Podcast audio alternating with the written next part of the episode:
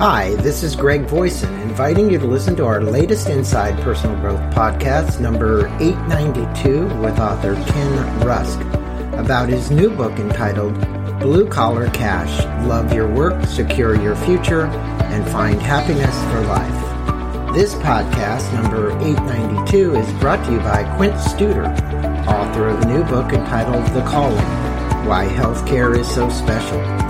The Calling is filled with great stories about healthcare workers, as well as addresses both the administrative side of the business and how healthcare workers can learn how to keep their emotional bank account full, especially in light of the tsunami of patients being cared for because of the COVID pandemic.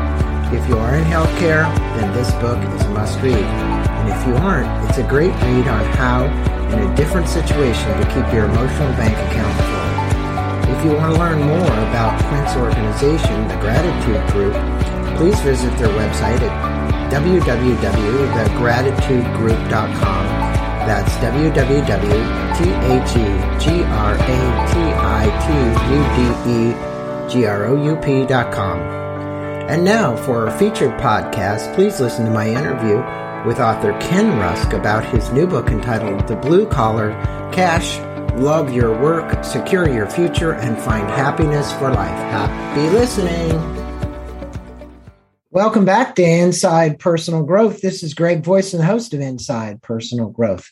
And joining us from Toledo, Ohio, not too far, just down the road from San Diego, is uh, Ken Rusk. And Ken has a book out called Blue Collar Cash uh, Love Your Work, Secure Your Future, and Find Happiness for Life.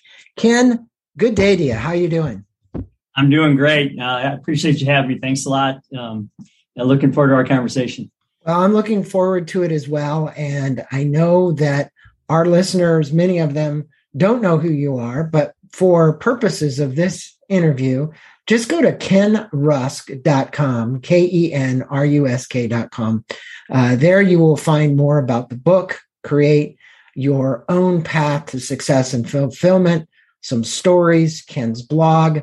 Um, but Ken is a blue collar construction business entrepreneur and a best selling author who's visualized the life he wanted, made goals, and launched multiple successful endeavors over the last 40 years. He has extensive experience in hiring, training, and developing first time job seekers, particularly those without college degrees. And, you know, we're in this world, Ken, and uh, let's kind of just start this off um, to set the stage for the interview um, and give the listeners a little context for the book. Uh, can you tell them a little about yourself and the pathway you chose um, which really didn't include higher education as part of the process uh, to create the life of your choice. And you, in the back of the book, I love what you do. You list all the greats from, you know, uh, Bill Gates to uh, uh Steve Jobs, who didn't have college degrees. And I was really taken by the list because I didn't realize it was that many very successful entrepreneurs who never had a long term formal education uh, through college. Yeah, so for, for, me, it was a it was a pretty simple start. You know, we we lived in a very small town near Cleveland, Ohio, and uh, my high school was attached by a fence to an industrial park. And whenever we would go uh, after school, we'd try to go hang out at the carry out and do things that kids did. And there was a hole in that fence that we had to kind of crawl through to get to the, the industrial park and then on to the, uh, um, the carry out. And, you know, it was interesting because I always liked the energy of that industrial park. There were several businesses in there. One of them in particular, you know, it had all the things that young guys liked. It had you know, dump trucks and backhoes and tow motors and, you know, bunches of guys running around and things happening. And, you know, it was one of those scenarios where I just really liked the energy of that. Uh, they, they, were all obviously people that worked outside. They worked with their own hands for a living. And so at one point I just went up to them and said, what do you guys do here? And, you know, basically they said, we're ditch diggers. I mean, we, we take care of old foundations on buildings and we drain water away and we dig a lot of ditches.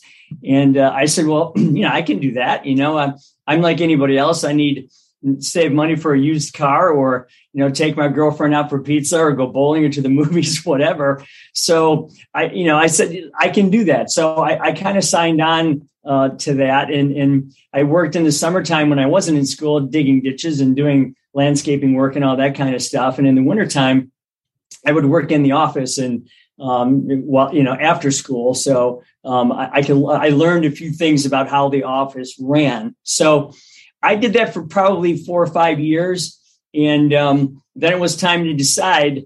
Okay, are you going to college? Or are you not going to college? And um, you know, it, I, I just kind of knew that that wasn't for me because I knew that I had this passion for being someone who could control you know their own input and then their own output the quality of that and then the financial reward that came with that. So my my uh, the, the, my boss came to me one day and said our company's growing so big we need to open satellite offices. So they sent me around the country when i was 19 years old opening up these offices something i'd never done before but um, i just kind of jumped right in and helped them do it and then finally settled uh, a, a, few years after that in in toledo ohio uh, after traveling, living out of a suitcase for a while, which is no fun. So um, yeah, I settled in Toledo, Ohio, and now we started with six employees uh, running our own company here, and now we have two locations and, and 200 employees. So it's been quite a ride.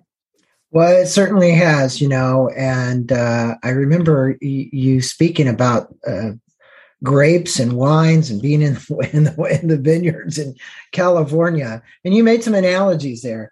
And, you know, can you make a point in your book that maybe following the traditional pathway towards a higher education out of high school might not be the best answer um, for someone, you know, wanting to reach their dreams? And this has nothing to do with the education. It has to do with the individuals we're really talking about and their desire um, I know I have a son. One one of my sons never went to college. Um, you know, I was like you during the summer times. I worked in a landscaping business, and then during the year I started, and then my dad died, and I ended up taking the business over. And I had 17 employees I had to run, and ditch diggers and backhoes and all kinds of stuff, right? But it was thrust upon me, and I did really well. And so I was fortunate enough that I was able to get my college education at the same time to run the business, which would, you know, threw me into a tailspin. But for those of the listeners that are out there, you make a great point about the cost of higher education and the default on student loans is kind of at an all time high. Um, I know because I just paid off three years ago my kids' students' loans. so, with such a shortage of high skilled workers, uh, what are the prospects for someone who might not choose to take the path toward going to college?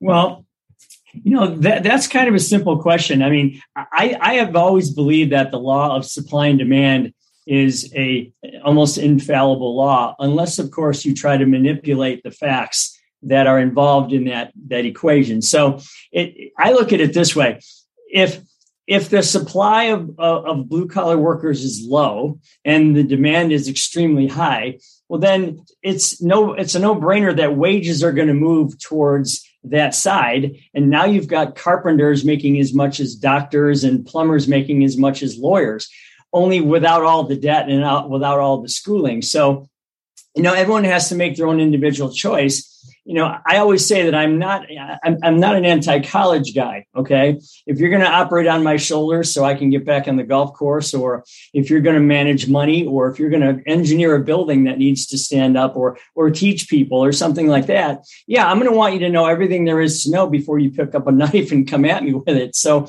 but if, if you're not going for an absolutely specific reason, then you really have to step back and say, wait a minute am I being told I need to go to college? Or do I really need to go to college and what will I get out of it? Because we are currently oversupplying like crazy these rather bland business degrees, and we are undersupplying uh, blue collar workers. So it only stands to reason that the jobs and the money are going to start to shrink on some of those you know non-specific degrees and yet the other side is begging for workers and paying high dollars to get them so I always say if you start out with a vision of what you want your life to look like, you know, it, this is somewhat controversial, but sometimes I think, well, maybe it's not so important what you do for a living is what you do with what you do for a living. you know, certainly ditch digging was number 99 on out of 100 things that I would want it, I wanted to do. But I saw that it was a means to an, a, a really good end for me that I could control my destiny, control my input, my hours. I could control the quality of that and the financial rewards. So it just made sense for me to take that path. Well, you know, you talked about ditch digging, and I remember uh, I worked in um, an animal graveyard digging di- digging graves for animals that were going to be buried, including horses. So those were some pretty big holes uh, that, that, I had to dig, and I was digging it with a shovel. There wasn't, uh, you know, there wasn't a backhoe there or anything to dig it at the time. And my point to that is, is that there's something really foundational about doing things with your hands uh, and I want to get that. You know, there's this whole connection between pe- farming, people working with their hands, and feeling feeling very fulfilled.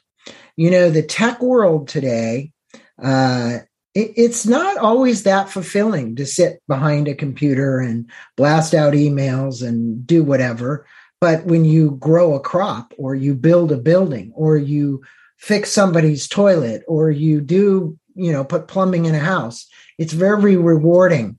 Um, would you comment, if you would, kind of about those rewards that people get intrinsically as a result of of doing this kind of work? I think it's an important point.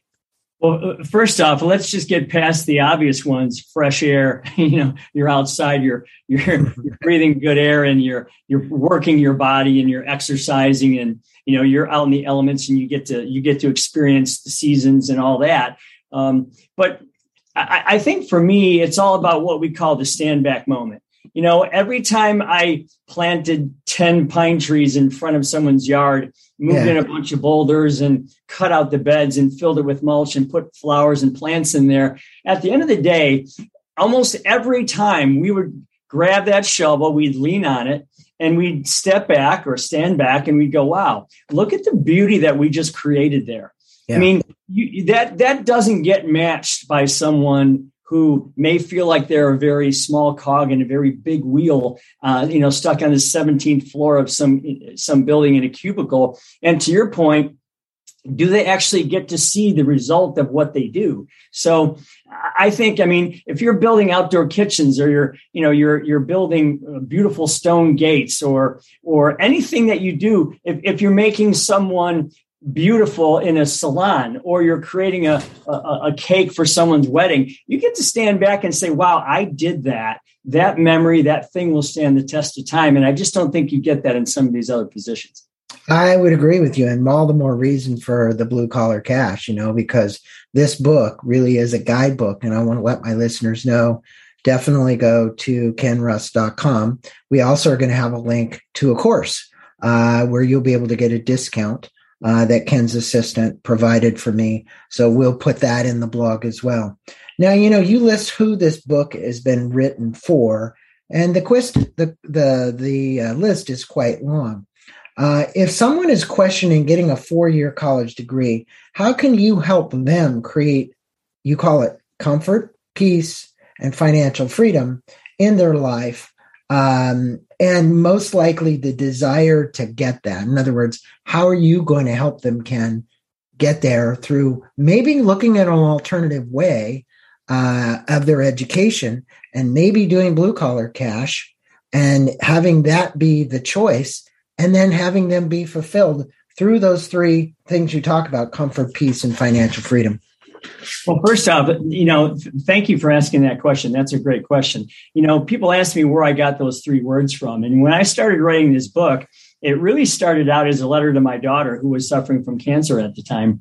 And um, she's fine now, but uh, those were some, uh, a few scary years. And, and for, for me, I was writing a letter to her about what I thought was important in life you know, I had been running this company and, you know, going crazy and giving it all I had and, you know, chasing dollars and financial statements and employee benefits and customer relations and all that stuff. And I thought to myself, you know, I need to really think about what is important here. And those three words just kept showing up in like almost a triangle form. So it, it, it was something that I just couldn't, I couldn't get away from. And, and I believe what, what, what in order to find comfort, peace, and freedom, which I think is everyone's nirvana, it's it's what you should be chasing or anticipating. I think you need to start with a really strong vision of just what would make you happy. I mean, what would you like your life to look like? You know, one of the things we do here is we actually get these large poster boards and boxes of crayons and we give them to our people and say, draw your perfect world. Okay. Draw the house you want to be in or the condo or the apartment. Draw the vehicle you'd like to have, whether it's a electric scooter or a motorcycle, a minivan or a pickup truck, whatever it might be, electric car. Draw the um, the the pet you'd like to have, a dog or a cat, and if so, what kind, what color, what would you name it? you know, draw your give back moment, what your charity might be like if you had some extra money to give away. Um, what's your hobby going to be like? What's your health going to be like? Um, draw those things. Just get a really clear picture of who you are and what you want your life to look like. That's the beginning of all of this because when you have something like that, your body just works in a way where it naturally draws itself to those goals as long as they're clear, as long as they're documented, and as long as you keep them in front of you. Yeah, setting intentions, having affirmations, having a vision board, uh, which you're creating using crayons or cutting pictures out. Those are all wonderful things to do. Uh, and they do help you to manifest and create in your life what you're looking to get. And obviously, you have been successful at doing that yourself. Um, and I think you, you, know you're not somebody who would teach something if you didn't do it yourself. And that's the kind of guy you are. Um, I already know that from having had having spoken with you before. Now, you mentioned in the book that even with the advent of intelligence or mechanized labor, robots, whatever, um, you guarantee that for even uh, the baby with a smartphone in his hand today, there's going to be a need for someone to hire someone who knows how to use a shovel, a rake, a hammer, or a wrench. Agreed. I think that's probably always going to happen. Um, part part things are going to be mechanized. I do get on factory lines, assembly lines. We're seeing a lot of that happening. Speak with us, if you would, about the shortage of the skilled labor and the long term prospects for blue collar jobs. Do you see any other? What are the trends with blue collar jobs? I mean, uh, we're all being reported on right now that the docks in Long Beach, because I live in San Diego, I'm not that far away. You got a shortage of truck drivers. You got a shortage of uh, uh, of guys that are unloading those containers. Uh, you got a shortage of everybody, and you got um, a thousand ships sitting out there with thousands and thousands of containers. The question is, is what do you see kind of trending? Do you see anything trending? Because we know we're going to autonomous trucks so maybe truck drivers, we're going to see a waning there. I don't know. I think I think autonomous trucks are probably still a, a, pretty good bit away. I think I think when when Elon Musk perfects the car that he's trying to do, I think that's going to be the first step. just a regular passenger yeah. car. Yeah. Before we start putting you know 50 tons rolling down the road at 80 miles an hour. Yeah. But, yeah, I, I look at it this way: pretty much anything in transportation, anything in new energy, okay, anything in construction, um, anything in maintenance or repair, um, uh, improvements, those kinds of things. And here's why. We almost have what I, I call a perfect storm happening here, where you know back in the in the mid '80s, we decided to take shop class out of our high schools and replace those rooms with computers. Well, that's fine. We all need to learn computers, but I always wondered to myself, why did it have to be binary choice? Why did it have to be one or the other? Why couldn't it have been both?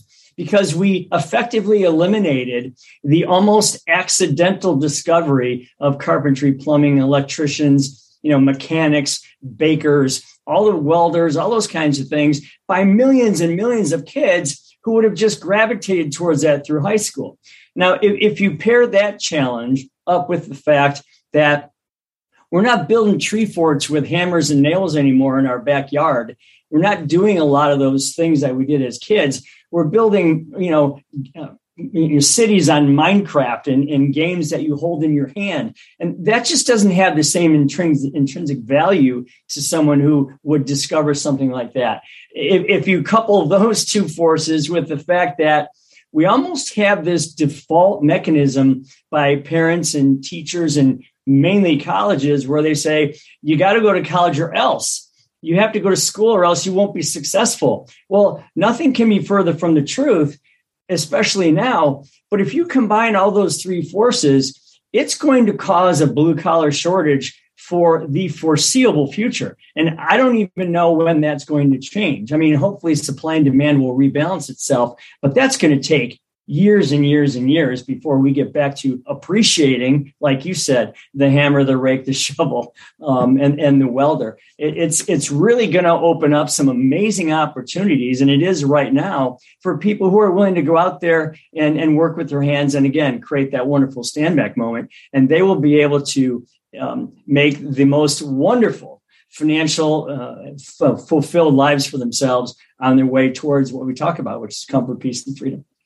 I like what you said earlier too about the give back. I mean, you know, look, our success is really the older you get. I'm 67 years old, so the older you get, the the more you realize that you know success is not man uh, measured just in the dollars. It's measured in what you can give back. It's measured in what you can do. And anybody who takes on these blue collar positions has the ability, as you said, one of them is to give back. What is your give back? If you're going to draw your picture, make sure it's there. And I look at the, um, you know, I have a master's degree in spiritual psychology. And to me, uh, our spirituality is as important as anything in this journey. Uh, what we do with it and how we treat other people. Um, and that lady at the checkout stand is just as important as that doctor that you go to see for your cold. Um, so I, I look at how you treat people as well. The truck driver who delivers your food. We don't think about that supply chain. People often forget about the where it has to go from the field worker who picks it in Central California into the container, into the truck, from the truck to the grocery store, then on the shelf inside the grocery store for you to be able to have a head of lettuce. Um, and what I say is be grateful that that happens, that that still happens every day. Millions of tons of food are distributed every day by people that are blue collar workers. Um, and that was a, a, a little bent on the side from me, but I wanted our listeners to hear that. Now, I also want to tell, have you tell this heartfelt story about your daughter Nicole. Um, what did the life experience teach you about life's curveballs as you state in the book? I had a son at 21 who got leukemia, so I know. Um, I've had um, uh, basal cell carcinoma and I've had squamous cell carcinoma removed, and I have another one right underneath my eye. So when this came up, I was thinking, oh my gosh, and I'm going in Wednesday to see it.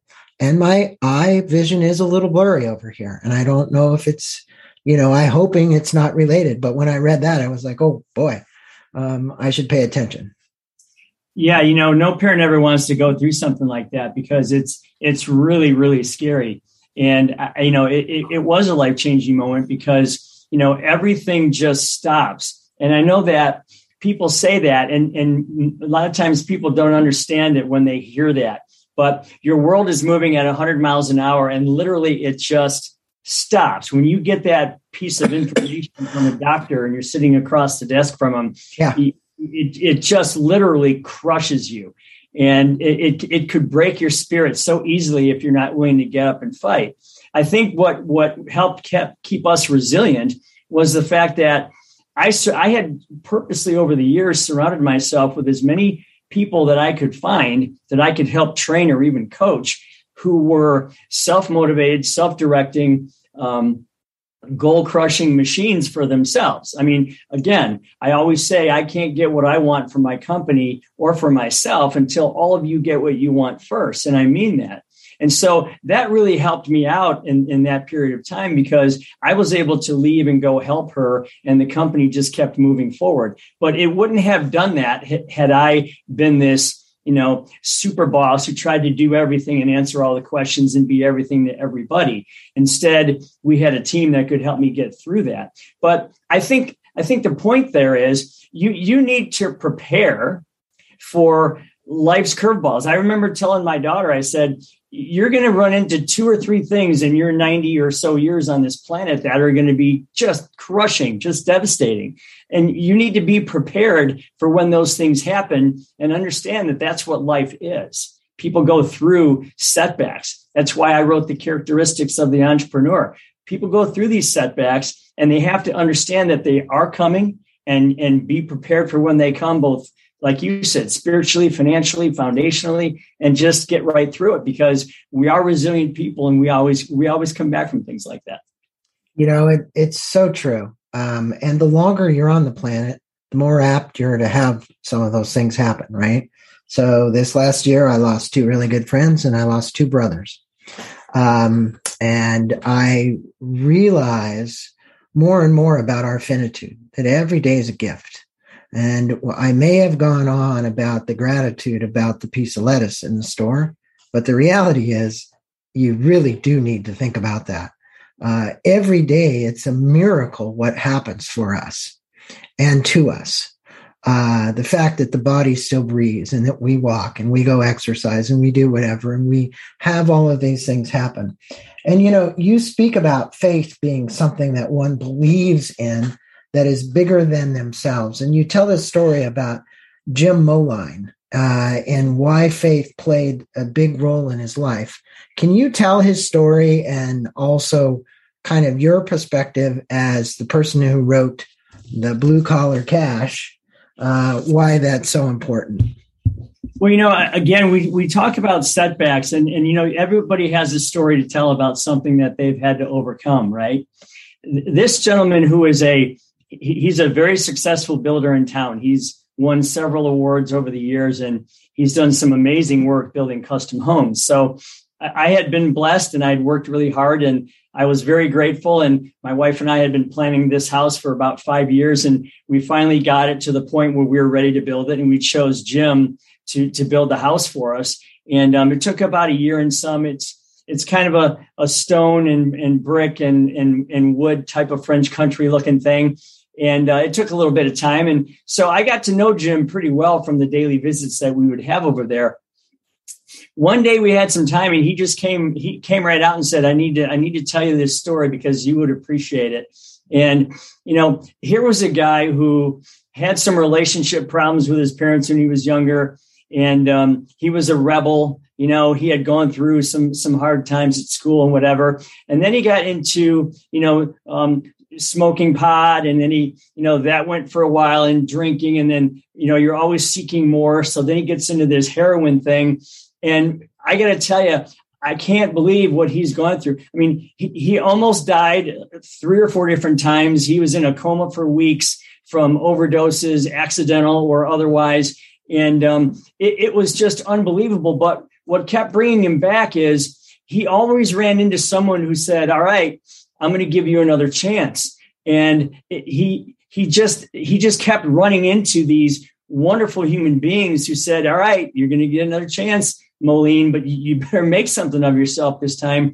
And um, he literally did. At one point, he he he just he he broke down and said, "You know, I I just can't do this anymore. Okay, I can't be this person." in and out of hospitals, in and out of rehab centers and whatnot and um, he he signed on with a carpenter and just kind of mentored underneath this gentleman. And then pretty soon he started build, helping him build and frame. And pretty soon that gentleman retired and now he started building a condo. And then he had to build 20 of them for this company. And now he builds houses and churches and, and, and buildings all over the state of uh, the Northwest Ohio. But the thing is, is here's a guy who said, I need to put my faith in, in God or in some higher power, whoever that might be. And I need to know that I'm going to come out all right on the other side because I've had some great people give me those second chances. And, you know, I won't get into all the gory details of what he went through, but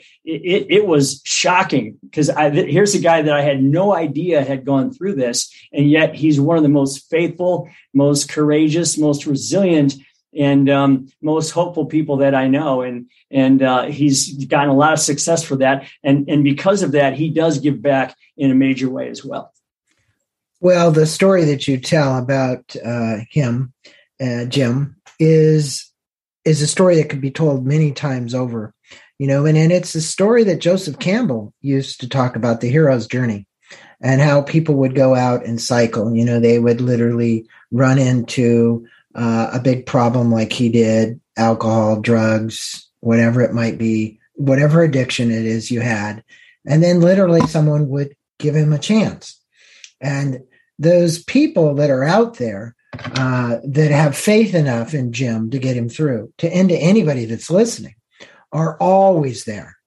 They're always the people that give you the second chance, whether it's your parents or a coworker or your employer or whatever. And if not, you're always going to find somebody, and I want my listeners to hear this, who's willing to help you keep your hero's journey so that you can get to the point where you do become a success at whatever it is you do. So don't give up. Uh, that would be a message I would say is do not give up. Um, yeah, let me let me add something to, to, that real quick. You know, they say the Lord works in strange and mysterious ways, right? So what happened uh, years later, like 20 years later, Jim got a call from a gal who said, I want you to help me design and build my aunt's house. So we went and met with this gal and they started talking about the style of the house they wanted to do, this, that, and whatever. And then in walks the aunt, and he had not met her yet. The aunt was one of his original parole officers from one of his first sets of infractions who said, I'm going to give you another chance. And she did not know that Jim was that kid. That's a so great story. talking about, he looked at her, he said, Is this, that's your name? And did you used to do this? And she said, Yes, and yes. And they both broke down and just cried, you know, for, for, for minutes about that whole process. And, and someone put them back together and he said, he goes, I built her house for cost. I didn't make a single nickel. I couldn't wait to create this beautiful home for this woman who gave me such uh, such an amazing gift of a second chance. Well, it's a great story, and it's one that's told many, many times. And I hope we continue to tell it as a species uh, because that's about giving people hope, faith, and having purpose in their life. And you know, you speak about the crisis in the American workforce, and that this crisis is an opportunity. We've kind of talked about that, uh, uh, the lack of blue collar workers. What opportunity lies in the places where it where it's the highest? And in your estimation, what is the opportunity right now? Um, and you told a story about Rob the plumber, okay, and I think that was a good story. That's a correlation here uh, on this question.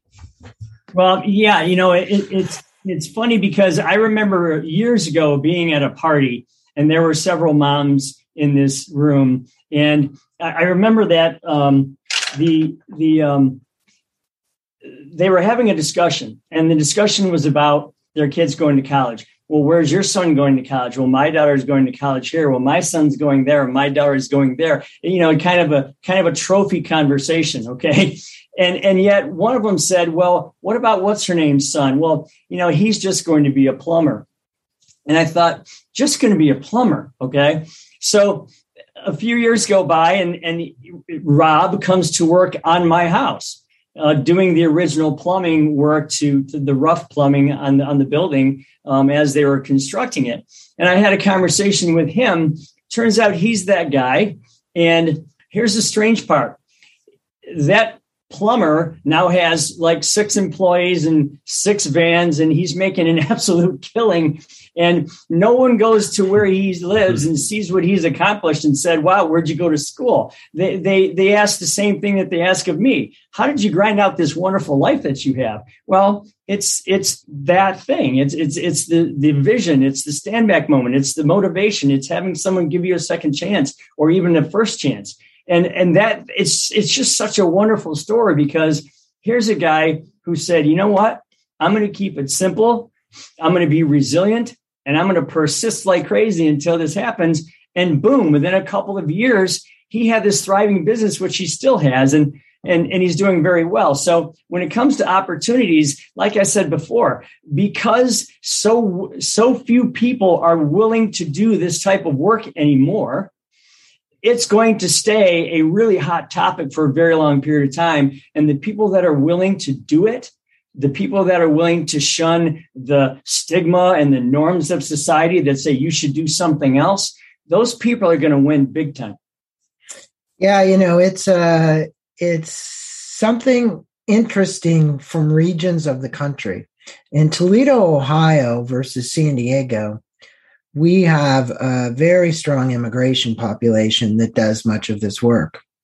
And you will very seldom see a Caucasian person working on a construction site or doing landscaping or working in the kitchen anymore.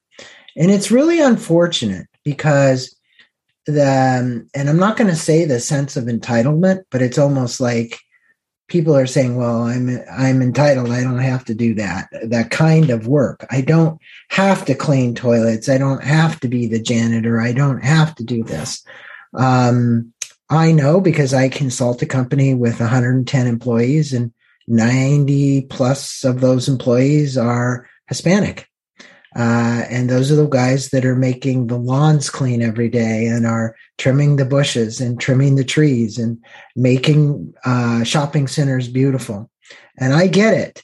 Uh, but what I don't get is why we don't have more uh, people of our color complexion doing that work. Um, and it's because they're coming out of high school going to college, right? Just what you're saying. And you speak about the word initiative, and that's really important here because I think many people, and I'm not downgrading anybody, uh, they don't have that initiative. Whereas people who come in as immigrants have a lot of initiative. They want to get a job. They want to make their work life better for them. It wasn't as great as it has been in the United States. What the word is absolutely full of old and new opportunities to be taken advantage of, you say. So, what are the characteristics of a blue collar entrepreneur?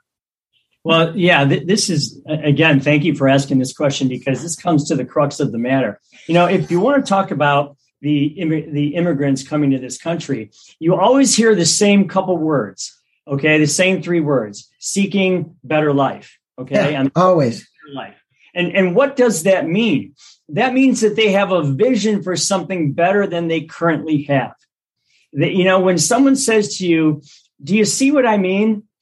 You know, a lot of times when someone's trying to explain something to you, they'll say, "Do you see what I mean?" And what they're asking you to do is, can you visualize what's in their brain, what they're thinking? Can you see the picture that they're putting into their own mind? That's why they say, Do you see what I mean? Okay. So when I look at that and I think of seeking a better life, well, I look at it this way.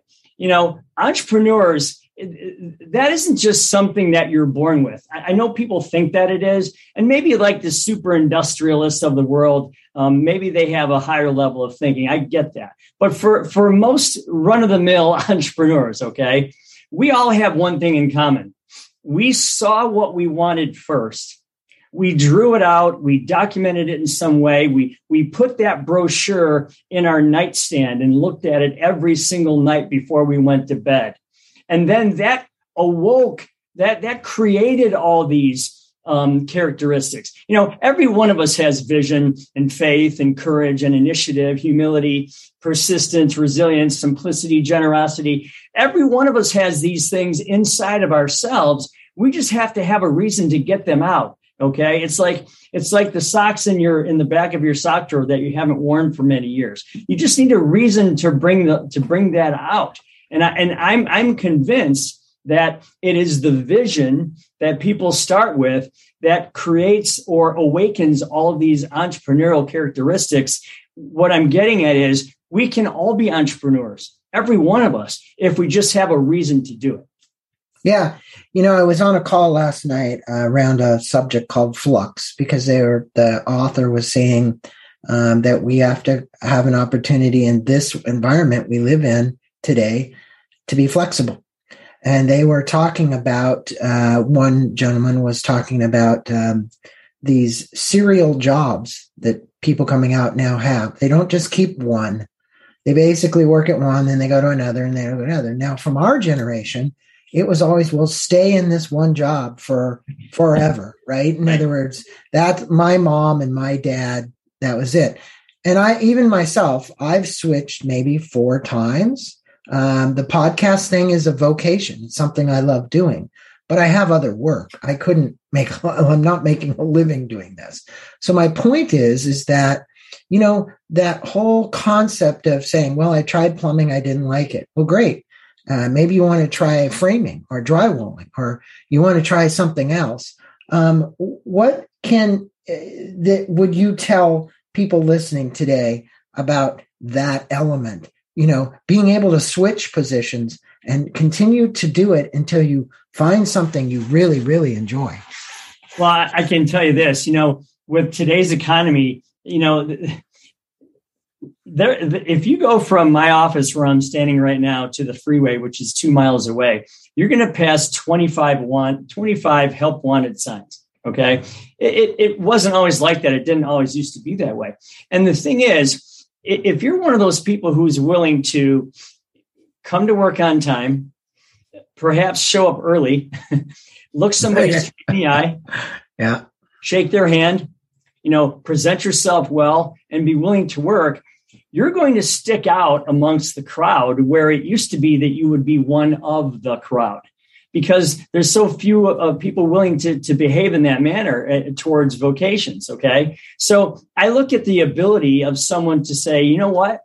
There's a lot of opportunities out there. I'm going to try a few of those, whether you take a gap year or whatever you do. I'm going to try some of those different jobs and see which ones that that I like that I might be interested in that I might say, wow, I really love that stand back moment. That was really cool.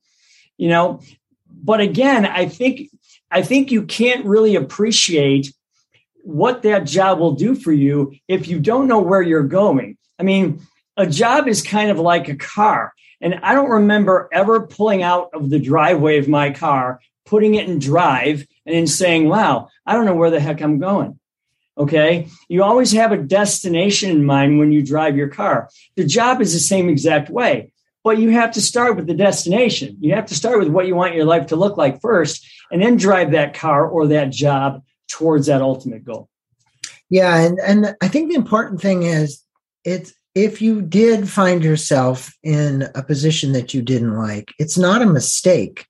You've actually now found out one additional thing that you don't like and I, my son came here the other night, you know, and, and we were having a father son talk. And I said, you know, no decision is the worst decision you can make.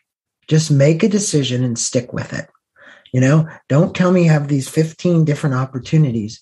Go pray on it, contemplate on it, meditate on it, and pick one and go for it.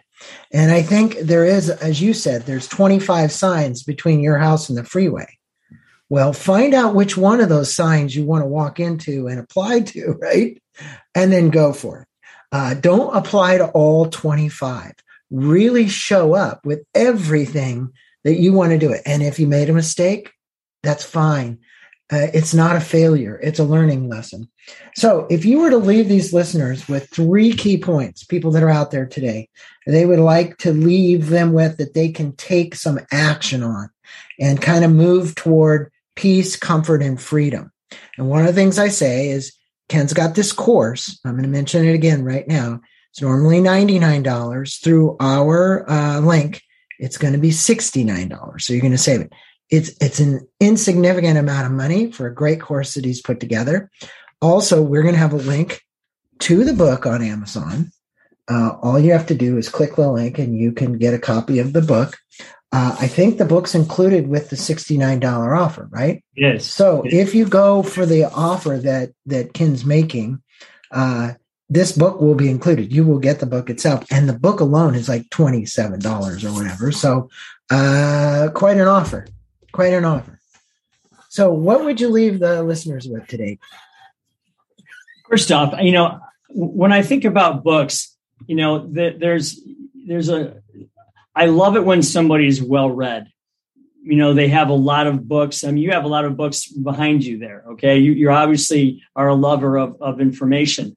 I think for me, I need to make sure that the information that you see in the book doesn't just sit on a shelf for a long period of time without your uh, having gotten any better or any different or acting any different or or moving forward from it. So I created this course and you know I've seen courses out there for 300 500 1000 dollars. No I, have been blessed. I've been very fortunate. Too much is given much is expected. All i'm trying to do is cover the cost of this of this course and and its creation over the last few years which is a, a substantial amount of money. And you'll see why when you look at the course. But I guess what I'm saying is if if you if you if you just take this course, if you just if you just go through the steps, you will come out the other side a completely changed person. And here's how. Number 1, you're going to realize I have a vision for what the rest of my life is going to look like. And I don't care whether you're 17 or 50. I have a vision now for what I want my nirvana to be, for what I want comfort, peace, and freedom to look like for me. That's number one. Number two, you're going to understand that you and only you know what that is. No one else can tell you what your happiness is. You and only you know what you're passionate about, what you're good at, what you'd like to do, and what you'd like to have as a result of that. Okay. And then finally, you know, you're you're you're you're so in control of that vision and and of what you want that I guess the best part is your brain will naturally attract itself to the completion of that result you know, I've never had a goal that I, I looked at every day, whether it was a boat or a car or a golf swing or, you know, helping someone else or writing a book or becoming a bestseller or starting a new business or I never had something that I really focused on and, and had right in front of me not come to fruition. And the reason is, is your brain is just immensely more powerful than we all give it credit for. It will find a way to, to make your body act and react in a way that you will go after and you will complete those goals, no matter what they are. Well, I think no matter if the steps you look at, because we've had plenty of authors on here write about the the steps. The last one was the Art of Impossible with Steven Kotler, and uh, you know he's he's studied this how we work and I'll leave the listeners with just this. You know, number one, get the course, you'll get the book. Get the book, you don't have to take the course. We'll have a link to either or. But, you know, he says if you are, focus is for free. So, Ken, you're obviously a very focused person. That's one thing he said. Secondly, if you're curious, hopefully you've got a high level of curiosity, and you do. I'm talking to my listeners now. And if the curiosity then leads you to three passions. And you can find a link between those three passions, whatever it might be giving, you know, building houses, being a plumber, whatever the passion might be, racing cars. I don't care. Now find the link. Now develop your purpose. Define your purpose. Then, after you define that purpose, set the goals around that purpose. And then the last part of it is, which I know you've done, it takes a ton of grit and determination to work toward those goals associated with those purpose. It just didn't magically appear where you laid down on the sofa and everything manifested for you. So I want to encourage my listeners. Number one, if you want to hear it, pardon me, I'm going to say this, Ken, from the horse's mouth, somebody who's done blue collar work and created abundance from it, and then has shared that abundance with the world uh, please pick up Ken's book and or sign up for the link that we're going to have to the course. Ken, thanks for being on Inside Personal Growth and spending a few minutes with my listeners uh, so that they can learn more about you and everything that you're doing. I really appreciate it. Well, Greg, thank you. It was great to be with you today, and um, I really enjoyed our conversation. So, I guess the only other thing I'll tell you is I do donate all the proceeds from my book and the course back to young kids who uh, who are in need of of something like this. So just know that if you decide to take the course or buy the book or whatever, you will not only be doing that to help yourself, but you will definitely be helping somebody else in the process. I really appreciate that. So thank you so much, and blessings to you, your family. Uh, Nicole, your wife, everybody in the Rusk family who's doing what they're doing to help the world. You as well. Thank you, Greg.